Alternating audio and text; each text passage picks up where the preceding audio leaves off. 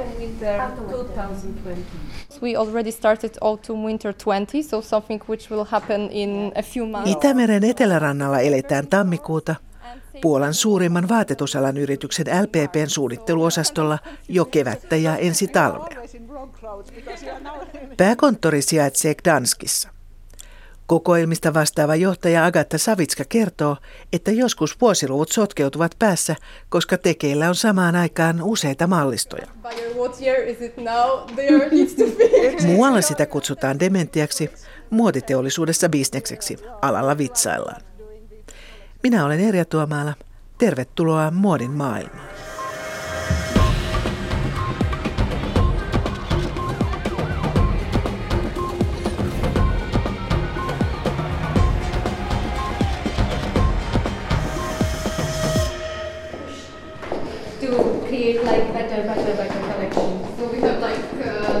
Johtaja Agatha Savitska kuljettaa vieraita modernin pääkonttorin osastolta toiselle, rappuja ylös, rappuja alas. Suunnittelijat ja ostajat istuvat vastakkain avokonttoreissa tilkkujen, kankaiden ja vaatteiden ympäröiminä. Työyhteisö on kansainvälinen. So once we put together like a more general idea, Puolan kevät on pastelivärejä, minttua, lilaa, hentoa vihreää, vaaleanpunaista kukkakuoseja, haaremihousuja farkkukankaasta. Women are becoming more and more outgoing. They want to be more powerful, more so to speak, uh, not get diminished. Naiset ovat voimakkaampia. He osallistuvat ja harrastavat enemmän. Vaatteita on tehtävä tällaiselle kuluttajaryhmälle. Toisaalta kurkistetaan historiaan, kunkin vuosikymmenen muoti kertaantuu ajoittain. The designers will prepare comments to each sample, which we decide to, to have in collection, and uh, we will uh, comment on, on every detail. Agatha Savitska kertoo, että kokouksessa pohditaan jokaista yksityiskohtaa napeista alkaen.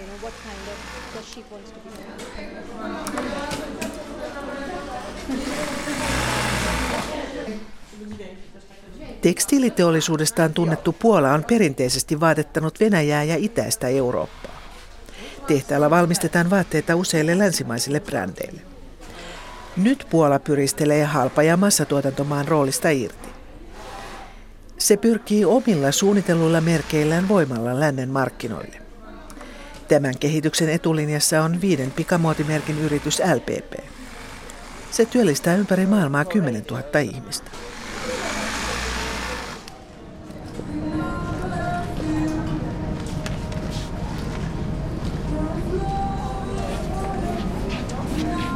Nopeasti kasvava ketju on avannut liikkeitä muun muassa Tel Aviviin, Berliinin ja Lontooseen.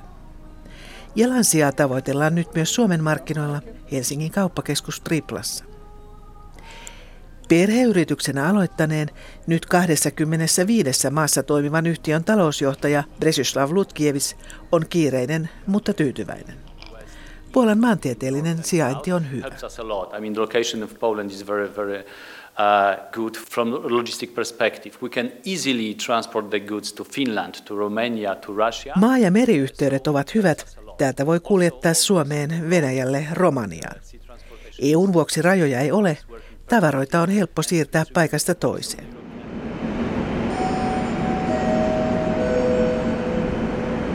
Toistaiseksi Puola tuo enemmän tekstiilejä kuin vie. Tekstiiliviennin osuus on koko viennistä vajaat 4 prosenttia. Vienti on kuitenkin vuodesta 2014 kasvanut jopa niin, että nettoviennin kasvu on 71 prosenttia.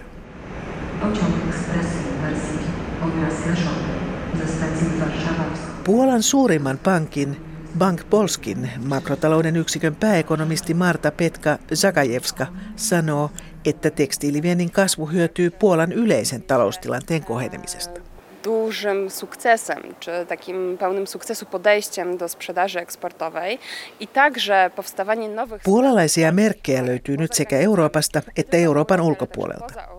Myös netti luo uusia kanavia kaupantekoon, selvittää pääekonomisti Petka Zakajewska.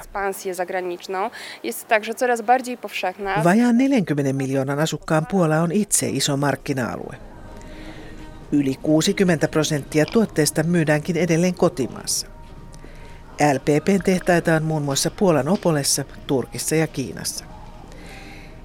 Silti EU on muuttanut myös Puolan kotimaan kulutusta. Talousjohtaja Lutkiewicz. People started to say commute and travel to other countries more often. So Ihmiset alkoivat matkustella enemmän ja saivat uusia vaikutteita myös muodista. Se pakotti yrityksen uudistumaan ja tuomaan uusia ideoita. Toisaalta EU toi markkinoille kilpailijoita, mutta toisaalta talous avautui ja helpotti toimintaa muissa maissa. entering European Union on one hand gives us more problems because we had to face new competitors that enter Polish market. Myös Puolan hallitus panostaa tekstiilialan uudistamiseen. Puola on alkanut hakea suunnittelulle ja merkeille näkyvyyttä esimerkiksi Moda Polska kehitysrahaston turvin. Työssä hyödynnetään myös Puolan saamia runsaita EU-tukia. Vaatteita on tehty Puolassa, koska työvoima on ollut halpaa. Teollisuuden palkat ovat matalia. Minimipalkka on 500 euroa, tekstiilialan 600 euroa kuussa. Niinpä tehtaille on nykyisin vaikea saada puolalaista työvoimaa – Työntekijöitä on kuljetettu muun muassa Filippiineiltä ja Nepalista. Muotoilun tutkimuksen professori Kirsi Niinimäki Aalto-yliopistolta tunnistaa Puolan ja muiden itäisen Euroopan maiden aseman vahvistumisen muotimarkkinoilla. Puolassa on ollut vaatevalmistusta, että siellä on nimenomaan tämä, tämä design- ja tuotannon osaaminen hyvin vahva ja siellä on ollut ompelu, ompelu, ompelevaa teollisuutta hyvin pitkään. Eli heillä on myös tämmöinen hyvin vahva tuotannon suunnitteluosaaminen, että he osaa kaavoittaa, kaavoittaa ja miettiä sen, sen tuo, tehokkaasti sen tuotannon suunnittelu. Se on varmaan myös Puolan niin kuin vahvuus, se, se perinne, se osaaminen, mikä heillä siellä on. Puolan määrätietoinen pyrky länteen yllätti myös asiantuntijan. Joo, kyllä tämä mulle tuli yllätyksenä, että olen kyllä kuullut, että siellä on näitä uusia, uusia muotimerkkejä syntymässä, mutta tota, näin valtava maailman valloitus tuli kyllä yllätyksenä. Tämähän on vähän semmoinen, että, että tota, muotibrändit tulee ja menee. Meillähän on tiettyjä brändejä, mitkä on ollut kyllä hyvinkin pitkään siellä pikamuodinkin sektorilla ja pärjännyt hyvin. Se ei ole helppo kilpailusektori ja uusien, uusien toimijoiden on itse asiassa aika vaikea päästä muodin alueelle. Että se vaatii niin valtavat pääomat siinä alkuvaiheessa ja sitten se tulos on kuitenkin aika epävarmaa. Että se niin kuin bisnesmallina ei ole niitä maailman helpoimpia. Ja kyllä se tietysti sitten karsii näitä, näitä huonommin menestyviä kilpailijoita pois, että, että kilpailu on kyllä aika armotonta. Maailmanlaajuisesti pikamuotiketjut näyttävät karsivan alkuperämaalle tyypillisiä piirteitä.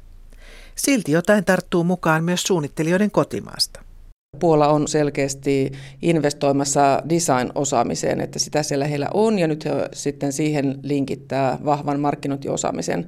Ja selkeästi he ovat myös oppineet tämän pikamuotin bisnesmallin, että miten nopeasti, nopeasti sitten tehdään houkuttelevaa, kuluttaja houkuttelevaa muotia. Mä luulen, että tässä on myös tämmöinen vähän niin kuin viehätys, että se on ehkä niin kuin tyyliltään hieman romanttisempaa kuin mitä esimerkiksi nämä skandinaaviset pikamuotiketjut on tarjonnut. Mä luulen, että siinä on ehkä se, mikä myös sitten suomalaisia viehättää, että se näyttää vähän erilaiselta meidän silmissä. Pikamuodissa on tietysti tämmöisiä isoja globaaleja ketjuja, mitkä on, on tämän, tämän trendin aloittaneet parikymmentä vuotta sitten ja olleet siinä, siinä hyvin tehokkaita. Ja ennen kaikkea tietysti nämä ruotsalaiset ketjut on ollut tässä, tässä tämmöisiä niin kuin edelläkävijöitä. Ja, ja toki sitten tulee perässä, perässä sitten yrityksiä, mitkä on oppinut tämän samanlaisen yritys- tai bisnesmallin ja, ja on hyvin tehokkaita sitten varsinkin just siinä tuotantopuolessa ja markkinoinnissa. Ja markkinoinnissa vielä Mielenkiintoista on se näiden puolalaistenkin kohdalla, että siinä vähän hävitetään sitä yrityksen alkuperämaata. Eli nämä puolalaisetkin yritykset näyttävät markkinoivan tuotteitaan amerikkalaisilla filmitähdillä tähdillä, että tavallaan siinä häviää myös sit se alkuperämaa, että missä, missä maassa tämä on suunniteltu ja missä maassa tämä on sitten tehty. Ja se on ehkä tässä globaalissa vaatebisneksessä, niin se alkuperä ei sitten kuitenkaan ole niin kauhean oleellista, vaan nimenomaan sit se, se estetiikka, mitä tarjotaan kuluttajille. Miksi Puola on nyt vaateteollisuuden suhteen näinkin nousussa?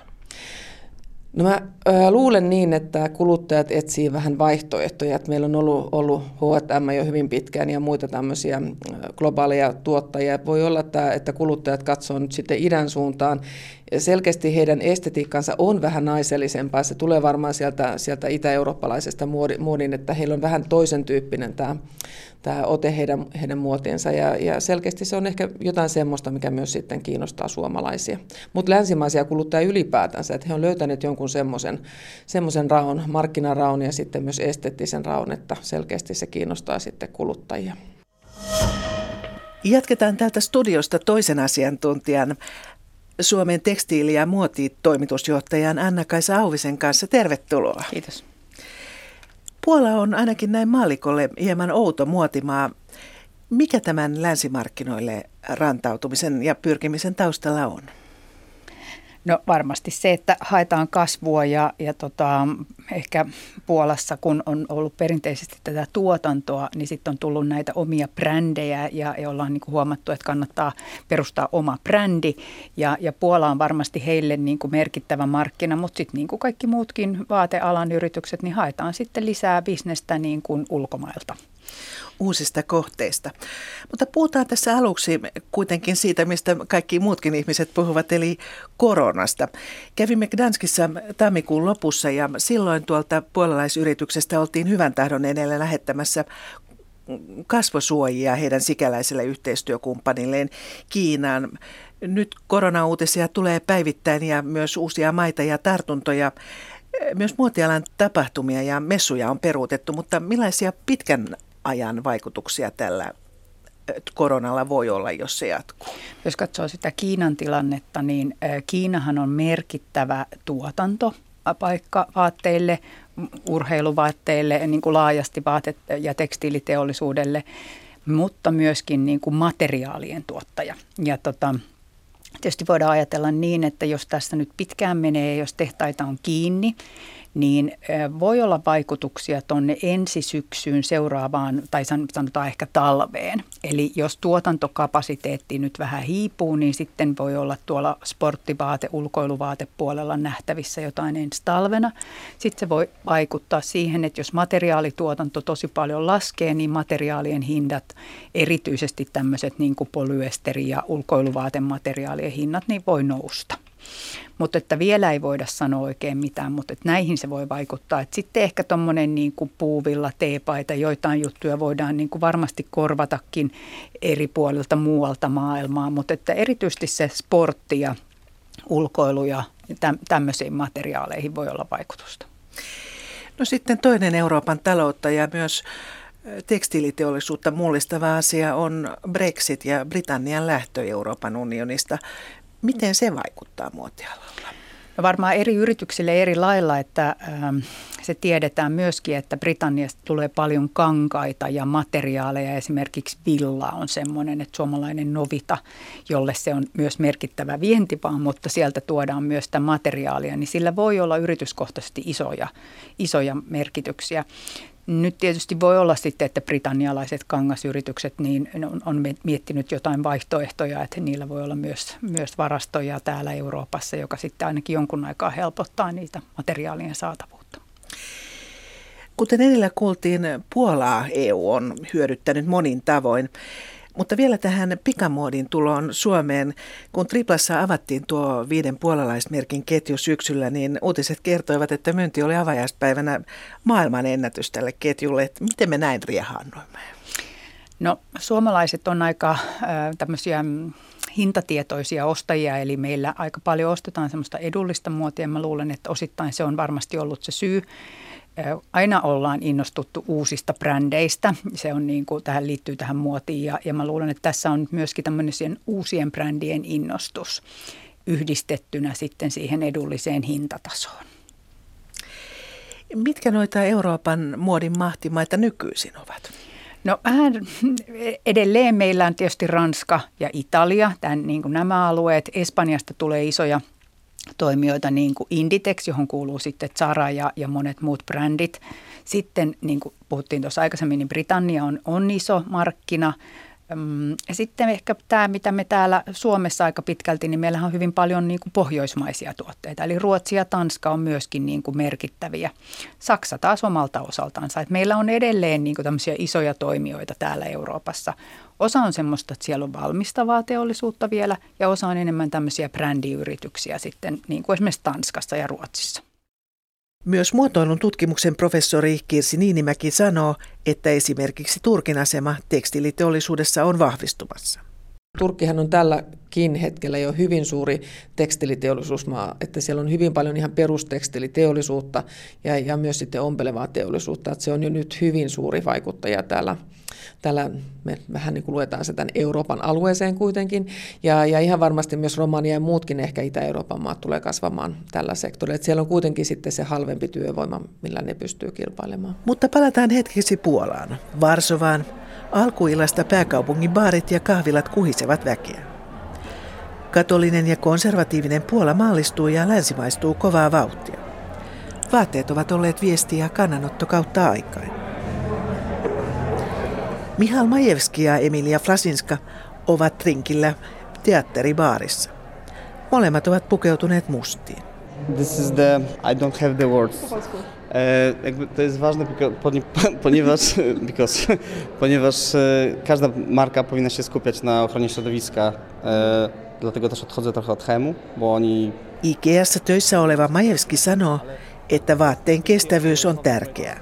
Hän luettelee suosikkimerkkejään Niihin mahtuu useita amerikkalaisbrändejä.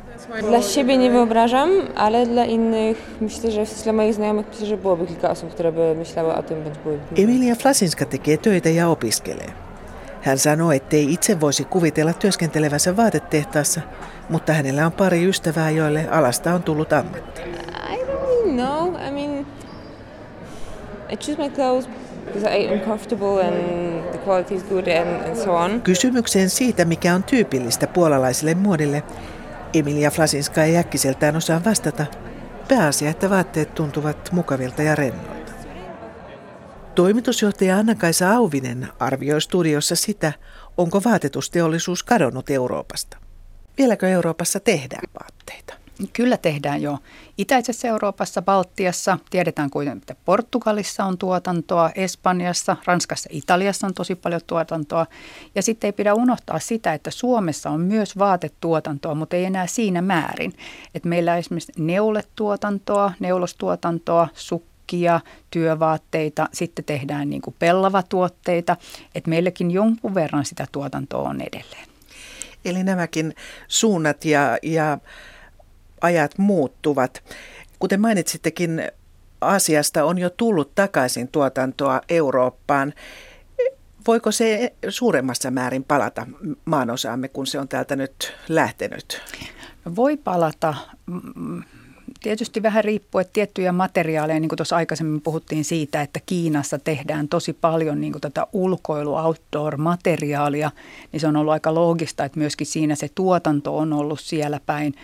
Tässä on erilaisia syitä myös siihen tuotannon palaamiseen niin kuin Eurooppaan tai tu- tuomiseen Eurooppaan, se johtuu myös osittain siitä, että Kiina on ollut ja Asia on niin kuin suurten volyymien markkinaa ja sitten se, että nämä on aika pitkiä nämä niin kuin ajat, mitä kestää siitä, että kun niin kuin nyt tehdään tiettyä, suunnitellaan kesää 2021 ja pitää jo ennustaa ja tilaukset tehdä hyvissä ajoin, niin se kestää niin kauan ennen kuin me saadaan ne, niitä tuotteita tänne myymälöihin.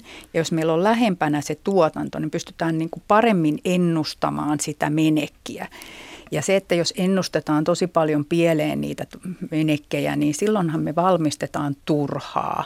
Ja, ja tota, se ei ole niin kenenkään etu, se ei ole bisnesetu yrityksille, mutta ei se ole myöskään ympäristön etu, että meillä on hirveät määrät sellaisia tuotteita valmistettu, joita kukaan ei halua ostaa. Tässä on niin monenlaisia syitä siihen, siihen Euroopan tuontiin tai lähituontiin, ehkä ajatellaan sitä näin. Tekstiilialalla puhutaan myös nopeasta reagoinnista, eli on tosiaankin nopeampaa reagoida, kun varastot ja tuotantolaitokset ovat lähellä. Kyllä, ja sitä tietyllä lailla haetaan, että ei tarvitsisi niin kuin puolitoista vuotta aikaisemmin pyrkiä ennustamaan, että meneekö nyt kesällä 21 nyt niin kuin 10 000 kappaletta tätä punaista mekkoa vai 15 000 kappaletta tuota vihreää mekkoa, vaan pystyttäisiin vähän niin kuin lähempänä näkemään, että minkälaisia määriä kannattaa tuottaa minkälaista tuotetta. Ja silloin kun se tuotanto on lähempänä, niin esimerkiksi kuljetusmatkat on paljon lyhyempiä lyhyempiä, pystytään reagoimaan niin kuin nopeammin. Eli jos ajattelee tätä tästä vastuullisuuden näkökulmasta, niin tehtaat Euroopassa tai Euroopan lähialueilla ovat ekologisempia? No jos katsotaan vain siltä näkökulmalta, että pystytään paremmin miettimään, että minkä verran tuotetaan tuotetta.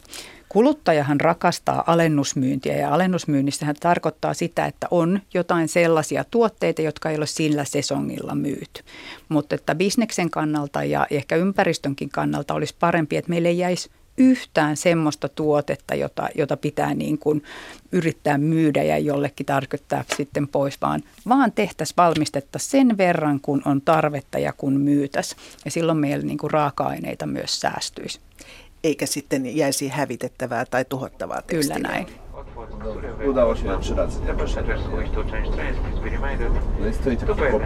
Puolan kiertomatka jatkuu.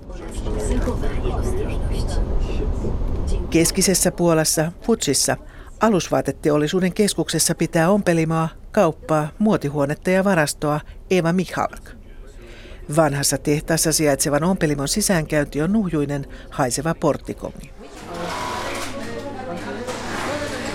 Työntekijöitä on 25, miehiä kolme.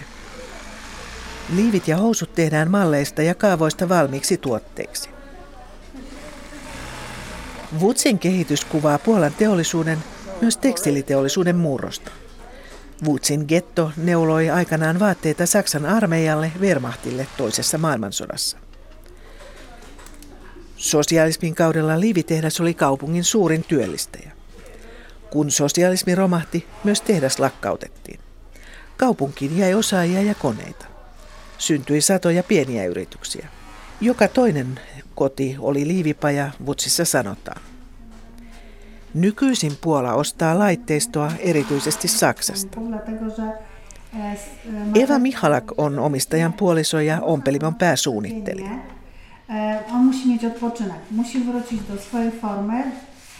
Nettikauppa on avannut tien ulkomaille. Helmet, ylelliset materiaalit kuten pehmeä sametti ja hehkuvat pitsit kiinnostavat erityisesti varakkaita amerikkalaisia. Liivien hinta alkaa muutamista kympeistä. Monille puolalaisnaisille ne ovat liian kalliita.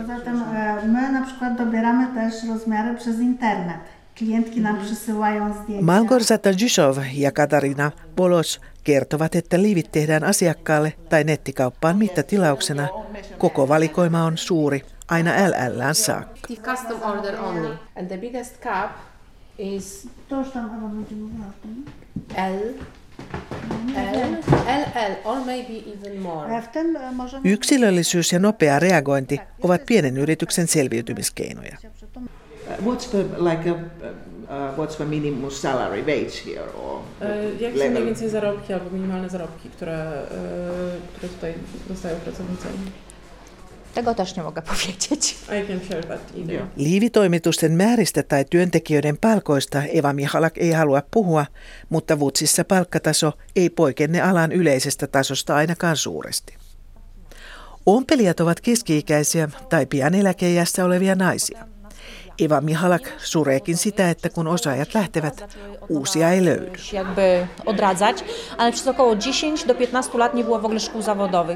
Nuoret eivät halunneet ammattikouluihin. Nyt tilanne on tosin vähän parantunut. Silti pelkään, että kuoppa tulee. Professori Kirsi Niinimäki sanoo, että puolalaissuunnittelijan huoli ammattilaisten katoamisesta on Euroopassa yleinen. Tästä on kovasti kyllä keskusteltu Suomessakin, että mihinkä koulutuksen pitäisi mennä, koska sitä semmoista niin perusompelia koulutusta ei oikeastaan enää tarjota edes Suomessa.